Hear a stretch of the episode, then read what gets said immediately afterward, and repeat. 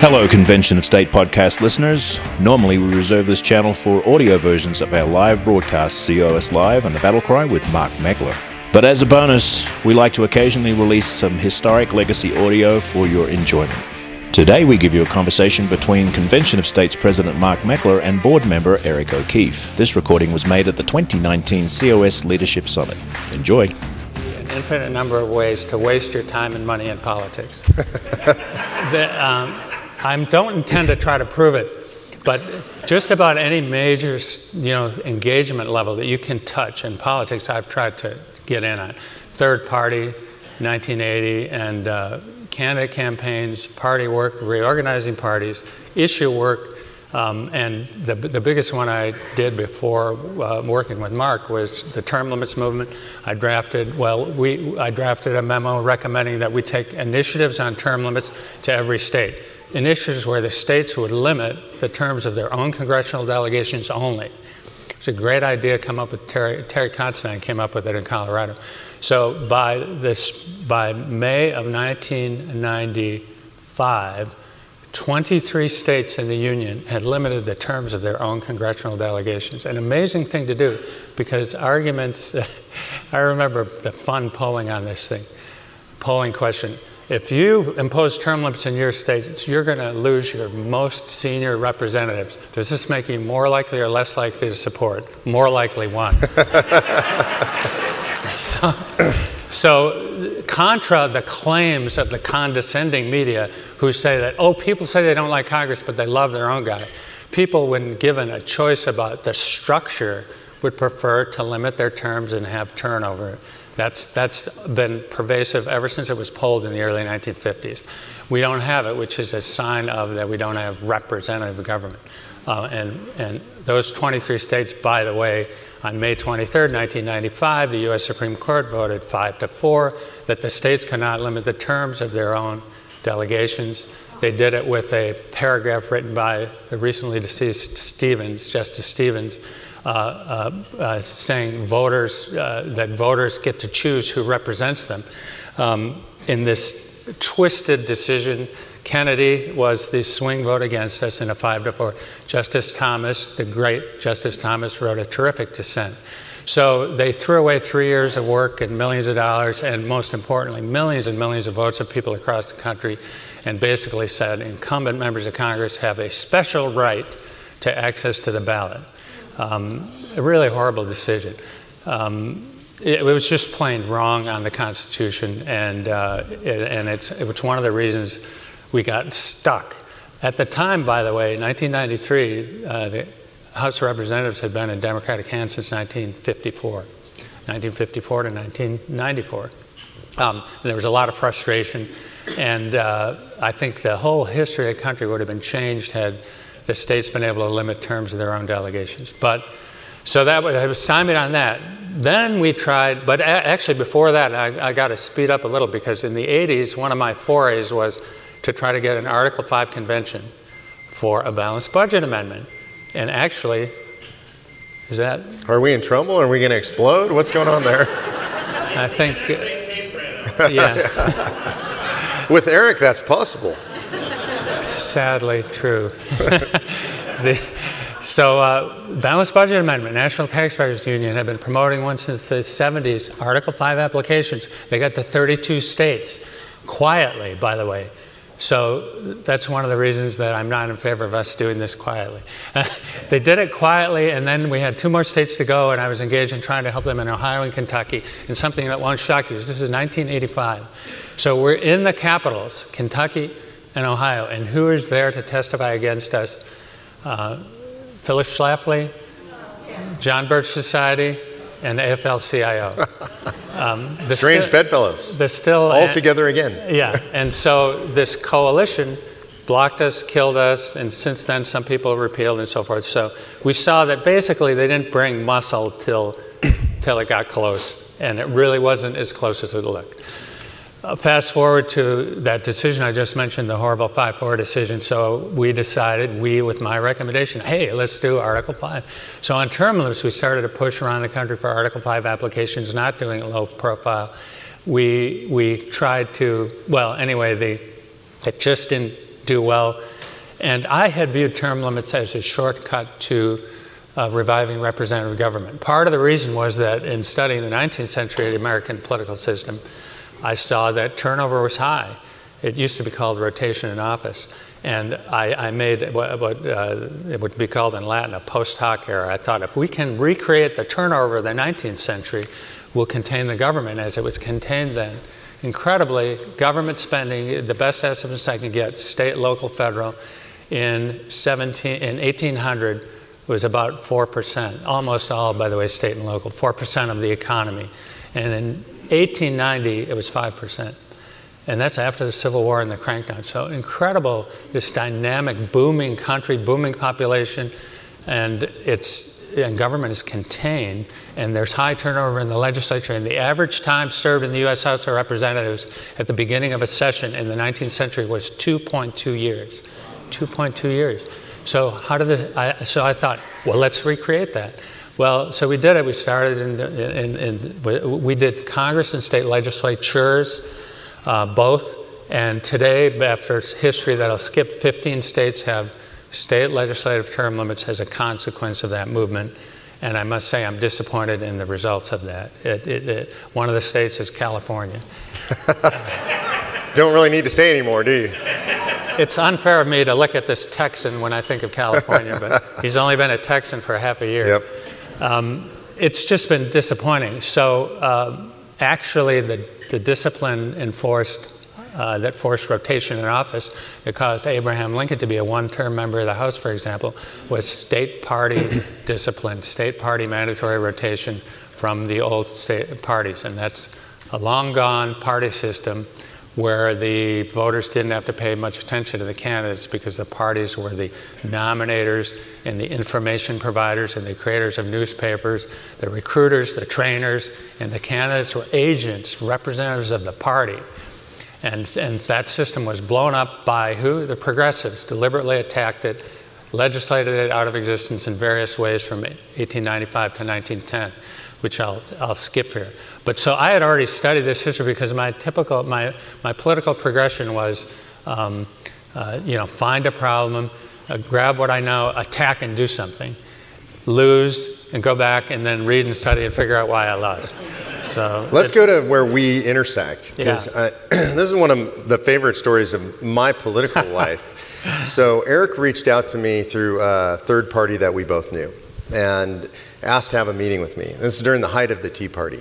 And so at this point, I'd become cynical and paranoid, both. and both totally justified, I'd like to add. and so I, I didn't know who Eric was, and so I did some research, and I found some guy that he had worked with that I really didn't like. And so I, I said to the intermediary, uh, Tell Eric I'm, I'm not interested in meeting with him. And so she did, and Eric was very insistent, and she came back and said, He really wants to meet with you. And I said, Look, just tell him that he worked with this guy, and, and, because of that, I'm really not interested in meeting with him. And so she went back and told him, and he sent a message back, and the message was, Tell Mark I like him even more for saying that. I don't work with him anymore. I thought, okay, I'll meet with this guy. so we met, and uh, and I fell in love with him as a person, and I understood his love for the country, his patriotism, his intellect, his fascination with history, which I had only recently become fascinated with. So I was able to start learning from him immediately, and we started working together in the early Tea Party days. And so when Mike Farris brought uh, Convention of States to us, one of the first people that I wanted to give me his opinion on it, because I, I had now sort of bought in, was Eric. Because if Eric had said, no, we, we can't do this, uh, then I would have said no. At this point, by the way, we had formed up Citizens for Self Governance. I'm skipping ahead because we have a limited amount of time. We formed up Citizens for Self Governance. This is the blessing of somebody like Eric, who's such a great patriot. When I was leaving the Tea Party Patriots, and there's all kinds of stuff going on, I was getting ready to leave politics, and Eric and Tim Dunn said to me, "You need to stay in politics. You, you know, we need you in." And I said, "I have no idea what to do," and they said, "That's okay. We'll figure out how to fund it." That's rare, I just want you to know.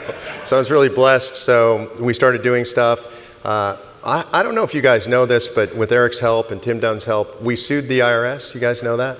Yeah.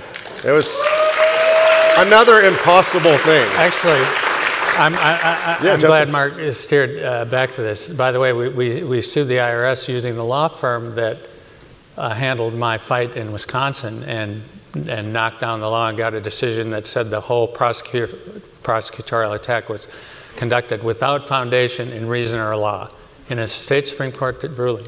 So the Graves Garrett firm out of Kansas City, great patriot firm. But um, here, here's a, a, piece of this. So Tim be speaking to us Sunday morning. Has been a key part of this. Tim had known Mike Farris from back to early HSLD days. He was he had homeschooled his six children when it was kind of a pioneering thing to do. And Tim is in the oil business out of Midland and a part of the, the, the fracking, horizontal fracturing revolution. And uh, this, this is just a tiny peek into that industry that I, I used to find more puzzling than I do now because I've tried to study it.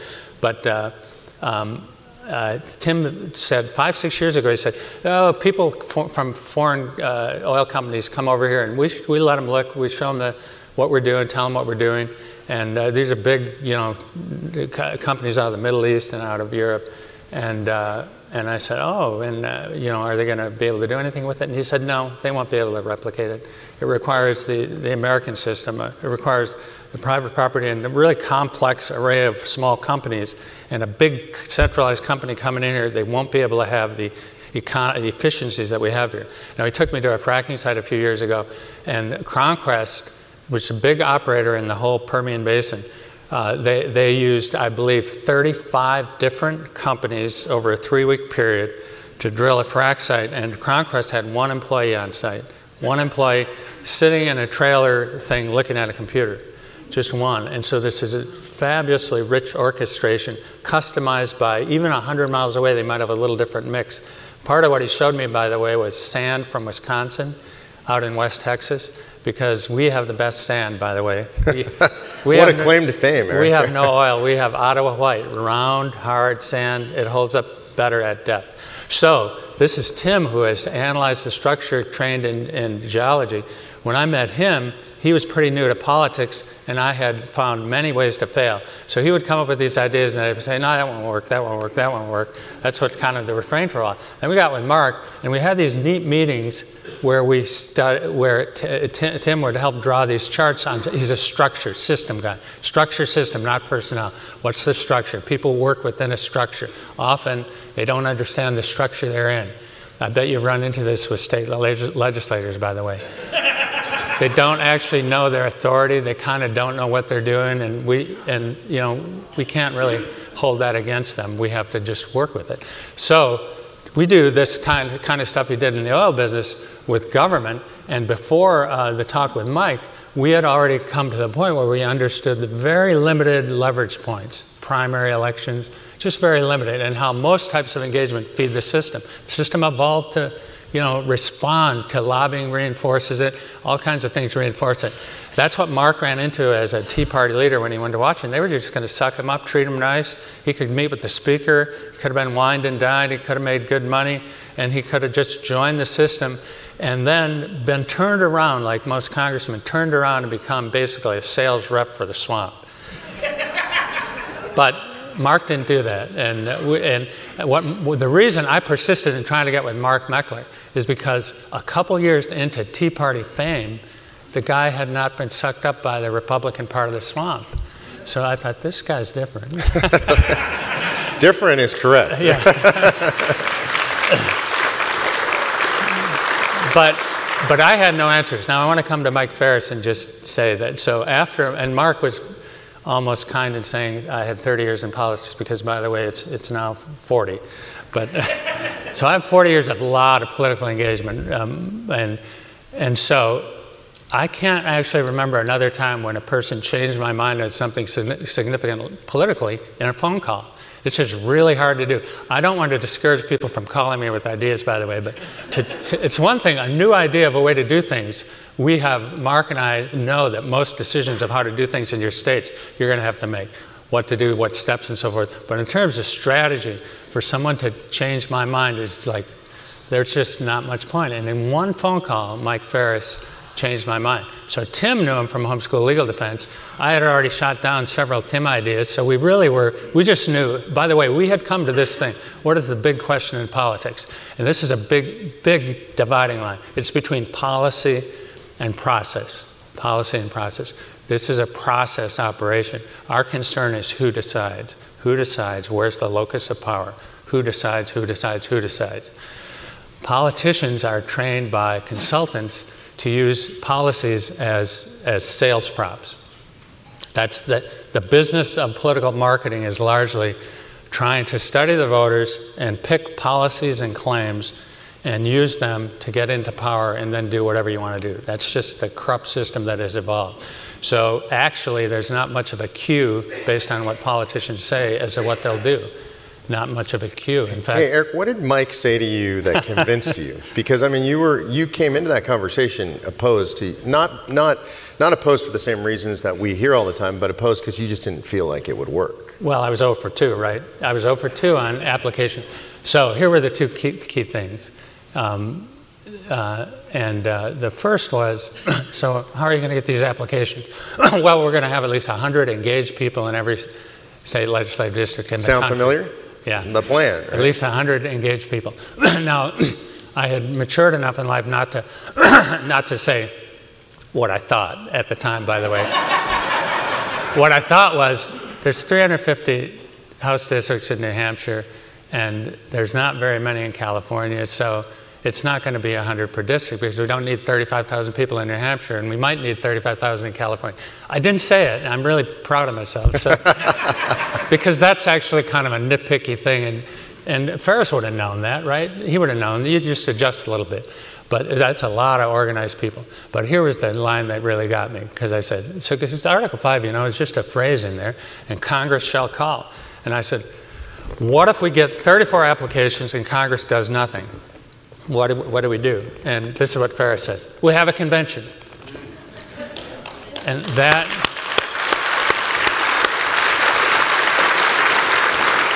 There's so much in that sentiment. There's so much in that sentiment because we don't need their permission. And fundamentally, where we come from, we don't need their permission. We don't need anybody's permission.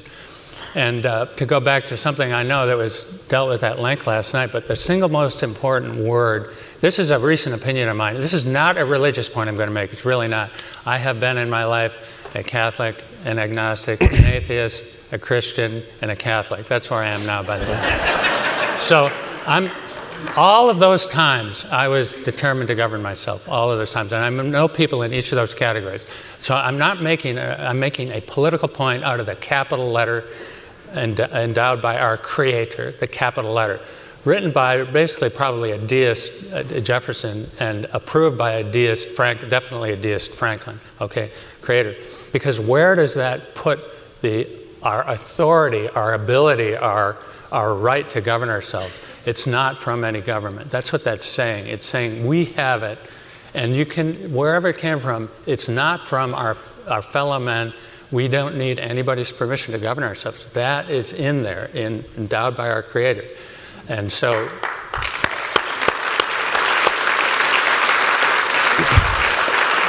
so Mike knew it. He knew it. And, and Mike also, to, and then I, I got to put it back to Mark, but no, what Mike did was civil disobedience with Homeschool Legal Defense Association. Because why? Because parents are endowed by their Creator with the right and duty to raise their children as they see fit. And so he did it, and then he challenged the government. And by the way, Homeschool Legal Defense Association said, just sign up with our group, and if you the government comes after you, we will represent you pro bono. Okay, that was it. So he knew there there would be some fights, but there wouldn't be a million you know, attempts to get, fa- you know, to imprison parents. So, and they won litigation through time. They won politically.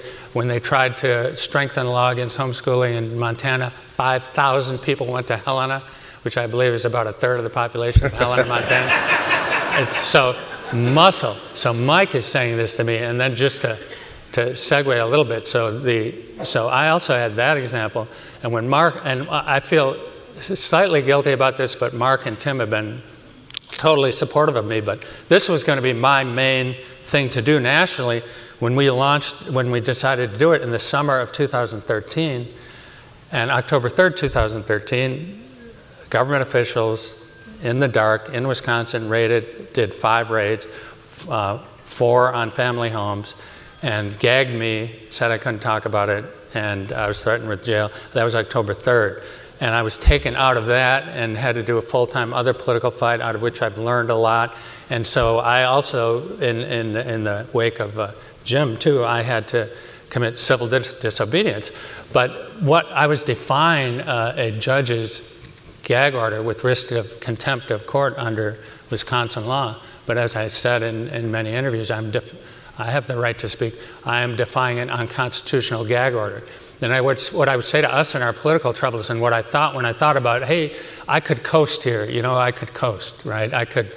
They, they just wanted me to point to donors and politicians and say, oh, yeah, they were doing some bad stuff, which they weren't. But um, I, I could have kept my profile lower. I could have hidden behind a tree. I didn't even consider that for a minute. And this, I know, everyone I know ha- has this attitude. And, and uh, I was in very unusual, favorable circumstances to fight it. I don't believe that what I did was, I, I, believe I did what I had to do and what you would have done if you were in my circumstances. They were great circumstances to push back because my 35 years of political connections, networking, I was able to find lawyers, raise money, get to the Wall Street Journal, do a ton of stuff that other people just couldn't do. So I was positioned to do it, perfectly positioned to do it. So, so I got to blow it up. But here's, here's where we are in the country if it's as bad, if it's so bad, they're, they're going to send people in the dark to family homes. Um, then, and if they're going to throw me in jail, I want to know it. I don't want to duck it. I want, uh, if that's how it is, I want the fight now.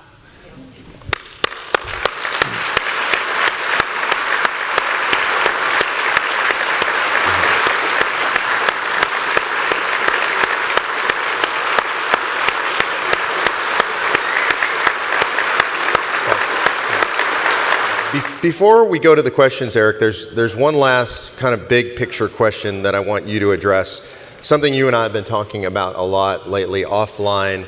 Uh, by the way, this is something that we do all the time. Eric and I and Tim, uh, that's kind of the core of the board. Patty with us, Eric's wife, uh, Leslie Graves, who runs Ballotpedia, by the way. If you guys don't know about Ballotpedia, you should know about Ballotpedia, right? Great organization. And we have these philosophical discussions about literally about everything philosophy, religion, family, politics, physics, you name it. We talk about all of it, but we talk a lot lately about where are we headed as an organization? What does it mean to be part of this broader organization? Because you've seen this, that's the new slogan on our buttons. It says Convention of States still, but it says it's more than a convention. And so we want to talk a little bit about what that means and what the broader vision is for the organization because I can just tell you for sure it's not enough to call a convention. That's just not enough. We're just getting started. And I know we're not there yet. We're going to get there, but we're still just getting started. So, Eric, you want to talk a little bit about the broader vision? Yeah, and uh, by the way, Convention of States, I, have loved it ever since that Farris phone call. It so richly captures, it reaches back to the founding and, and to the principles touched on last night and today, too, right? It says, look, it's our country. We get to govern ourselves and the decisions about it should be made as close to home as possible in the family, in the county, in the state. The federal government was created by the independent states that had fought and won the revolution. That's who created it. They sent delegates to Philadelphia. It was created to, in order to create a more perfect union to protect our rights. So that it, it, it, invites us to remind that and to go to a state legislator, you know, and ask them to fix the country. They're used to people coming in and saying, "Could you fix the road in front of my house?" or "Could you fix the school?" We're asking them, "Look, could you take on the responsibility you have?" I'm by you don't say this, I think, but by going to the state legislature, you are stepping up as a citizen and owning a piece of your state and your national government and you're asking the legislator to step up, you're probably the first person that told him that he actually had the authority to rein in the federal government, you know, but it's okay that they don't know that yet. They all know it. so, so COS is big. There's, it's on our banner out there. It's you know a solution as big as the problem. But what we we were in Austin last week with Patty discussing and uh, Brad Cameron talking about this. And Mark, my overall reaction and Brad's afterwards is you're ahead of us. You, you you want more. You want, uh, in states that have passed applications, you want more. You want more tools, you want more guidance on what to do. In states that haven't or that are remote, Illinois, New York, California, What can you do? There are ways to be a citizen every week, every day of the year. We're, we've been short, I think, of serving. And so we're really excited about some of the. Do you want me to mention some of the things we're talking about? or Yeah, yeah, briefly. Yeah, because this, this stuff will be coming down the pike. And, and remember what we're talking about today. Obviously, we're a 501c3 organization, so we're talking about educating you on how to do these things generally. Yeah, and by the way, um, um, as we we love the process fight, who decides. The most important thing about a convention of states is a convention of states. It's not any particular amendment. Having a convention of states, convening one, will transform the debate, the narrative. It'll mean that all those reporters that live in Washington, D.C. and go to parties there won't be able to cover America from Washington, D.C. anymore.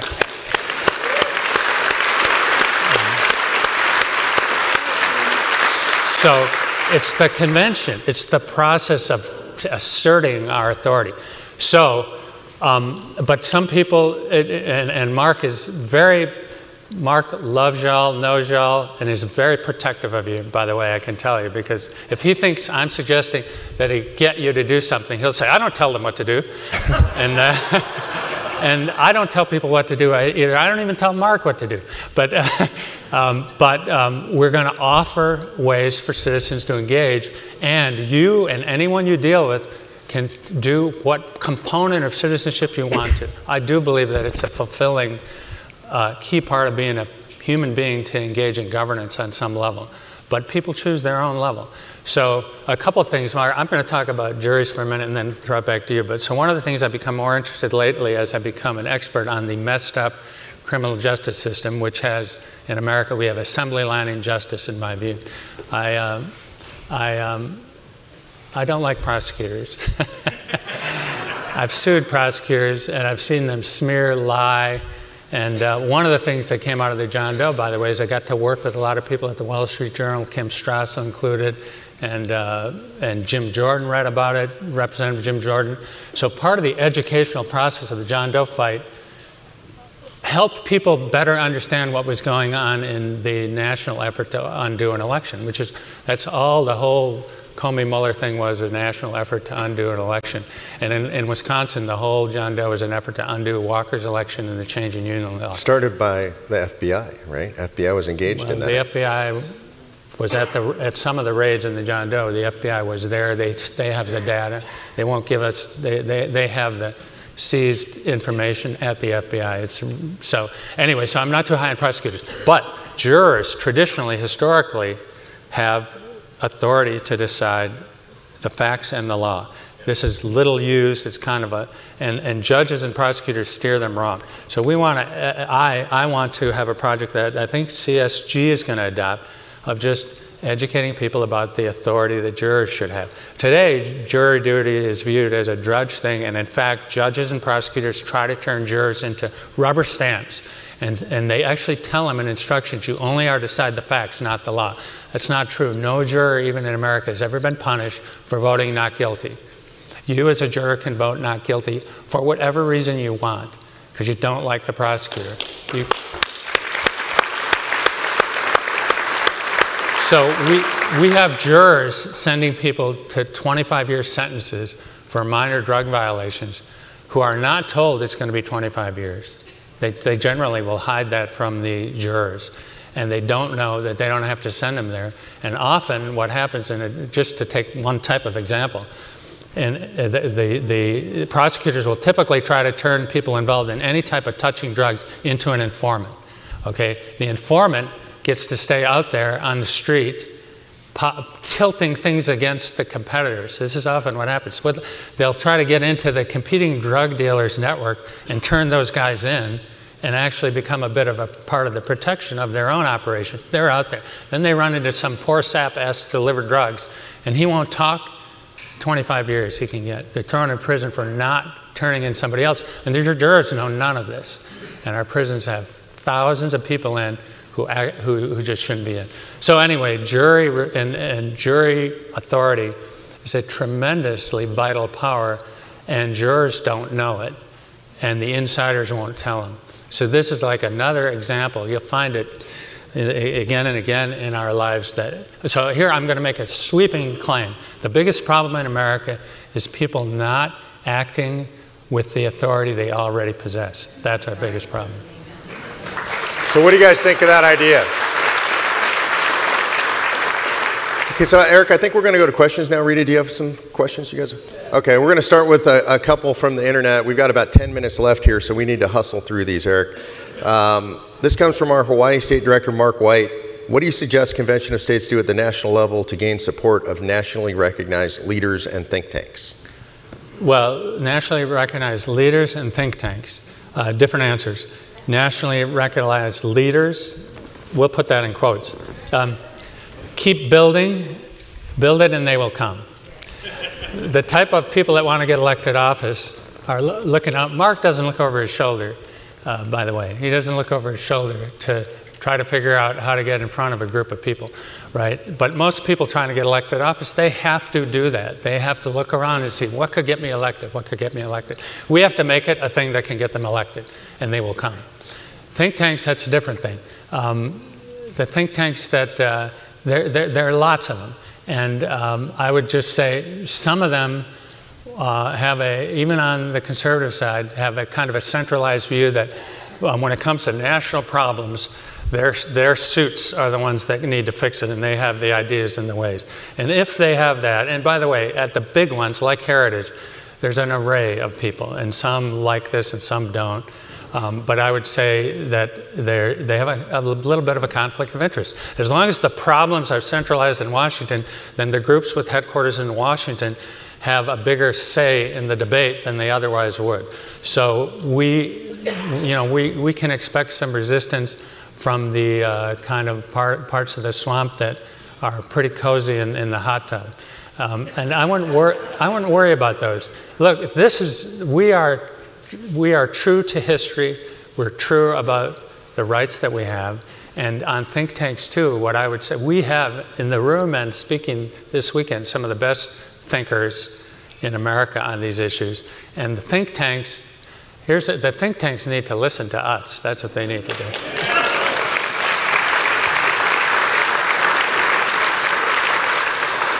So, I have a feeling that this question was planted by a hometown favorite because it says, Should we have our next summit in Spring Green, Wisconsin? Obviously, somebody who knows where you live. Not that that's secret anymore since the NSA has you under watch. Uh, I think this is a good one for you specifically. This is from Tate Feller, one of our volunteers in Utah. He says, Tell us about the additional persecutions against your life, your property, your honor since the gag order incident. Um, well, I, I, I just, uh, I, will I'll just be kind of brief, but I've tried to, I'm still probing, I'm still learning more about the abuses. And uh, uh, so um, I'll just tell one little thing. I mean, so we really are. I was with Victor Davis Hanson a couple of months ago, and I thanked him for uh, this amazing straddle he, he's doing because he is a serious academic scholar, started ancient world, Greece, and so forth, and he writes columns and now increasingly goes on Fox News and, and talks about contemporary America unusual, and he does it, by the way, in a way that is very insightful, very much in tune with the American people. And I just thanked him for that. And, and uh, I, I, said, I really appreciate that. And he said, Well, we live in revolutionary times. And, and um, Mark and I sometimes talk about the terminology. You know, a lot of terminology in politics is military. And I don't like us saying that we're in a, in a war because, because I think that should be pre- preserved kind of for the category of government's killing lots of people. But, but they're doing everything short of that quietly, relatively quietly, and as they did in the Doe and the Mueller thing. The revolutionary times, here's what he means by that. A substantial faction of elite, elite Americans have walked away from the constitutional agreement about how we resolve disputes. The leaders of the Democratic Party today are not interested in being contained. They're not interested in ever giving up power. We haven't had this since the Civil War which where both sides thought they were standing kind of on the Declaration, of the Constitution in their odd ways. You know, that was really a fight of how do we govern ourselves.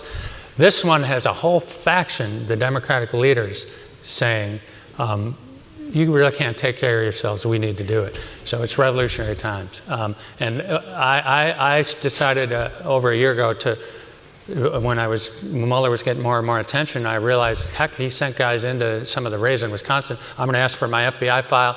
I did so, and it took them 10 months to reply. They sent one article about a political operation that I was involved in in 2016. This is long after we won the John Doe fight. And then they checked three boxes on why they weren't going to tell me anymore possible ongoing investigation, uh, sources and methods, and something else. I, I went to the law firm, I appealed, and they shut me down. So in America today, and I have my business is small and uninteresting. I've never had overseas business. I've never worked for a government or applied for a government job, and I have not. I don't. I, I, there's just no angle. The article was political, so the FBI has a file on me that they won't tell me the rest about, and it's about my political activities, and that that is not good. Yeah, you know, this is a, a, really interesting intersection with this organization with me is Eric and I have thousands of emails over the years, right? So thousands. So they, they got a hold of all his emails. I mean, we know that. So my emails are in there. So I asked about anything that the FBI has on me. Mm, they don't have anything on me, except all of the emails Eric and I have ever exchanged, right?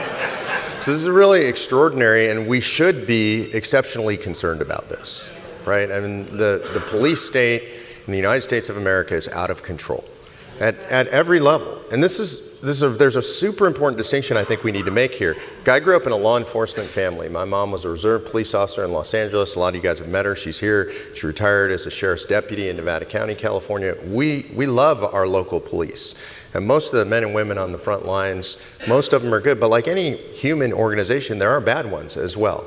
And I think at, in a lot of cases, as they rise in the ranks and it becomes a political thing rather than a strictly community service kind of law enforcement thing, it gets pretty nasty. And we know that it's nasty at the national level. Uh, look, we can see it in district attorneys' offices at the local level. They were involved in the John Doe. Uh, and we see it by, and this is a really important intersection for us that we have to recognize. Look, we're new to this idea, us in our community you know, more privileged people, middle class people, upper middle class people, they've been abusing the inner cities for a long time. And the reason they're so good at this is they have a lot of practice. A, a, a, lot of practice, no pushback. By the way, in terms of the loyalty and attitude and the, the, the real warrior support of this organization and this operation, um, in the wake of, over the, the years since the John there were five targets of us that morning of October 3rd. And today, uh, two of them work for Citizens for Self Governance. One of them works for my wife's organization at Ballotpedia. And I'm one of them, I, and I was elected chairman of the board. That's what our board thinks about the prosecutors, by the way, so I'm chairman of the board. so, so the way that Tim and Mark uh, uh, stuck with me and Patty and, uh, right from the beginning was just terrific.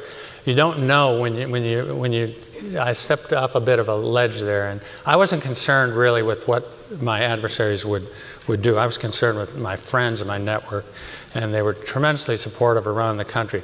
Uh, especially, I must say, the ones that didn't live in Wisconsin. But so I want to do one last quick question and leave a little bit of time for wrap up. I think this is really important. How does one avoid the swamp when getting involved in politics? Um, you got to have a network, by the way. You got to have a network. Uh, it's it, the, the most, human society is very complex, and, and, the system is evolving. It's a complex system.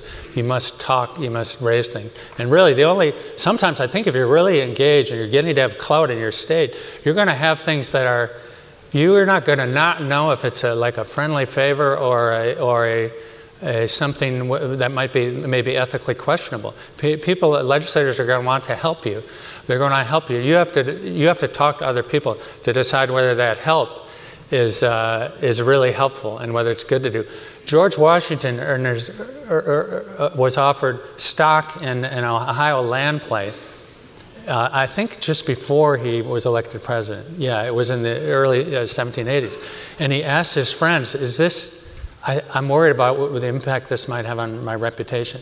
So George Washington asked friends, and it was, you know, that was a good question to ask. So all, all I would say is, by the way, in, in Wisconsin, I've sometimes been elevated, kind of like Mark did, and I appreciate nice things being said about me. Alone, I would be, I wouldn't be here. I'd be doing time, right, alone.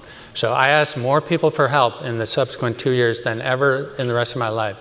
Uh, I asked for help. I told people. I told people, and so Don't, you can't go it alone. And by the way, this is part apparently of the plan of whoever it is that put us here, is that we must engage and, and have relationships in order to be fully alive and be fully human. This is like exciting, daring, somewhat risky, but you, our, we can step up and accept it the way it is and deal with this reality that we don't necessarily love, or we can just try to coast and ride off the capital of our great predecessors and kind of coast out. Probably most of us in this room have a pretty good life the rest of our life, unless you really have a conscience and care about the future.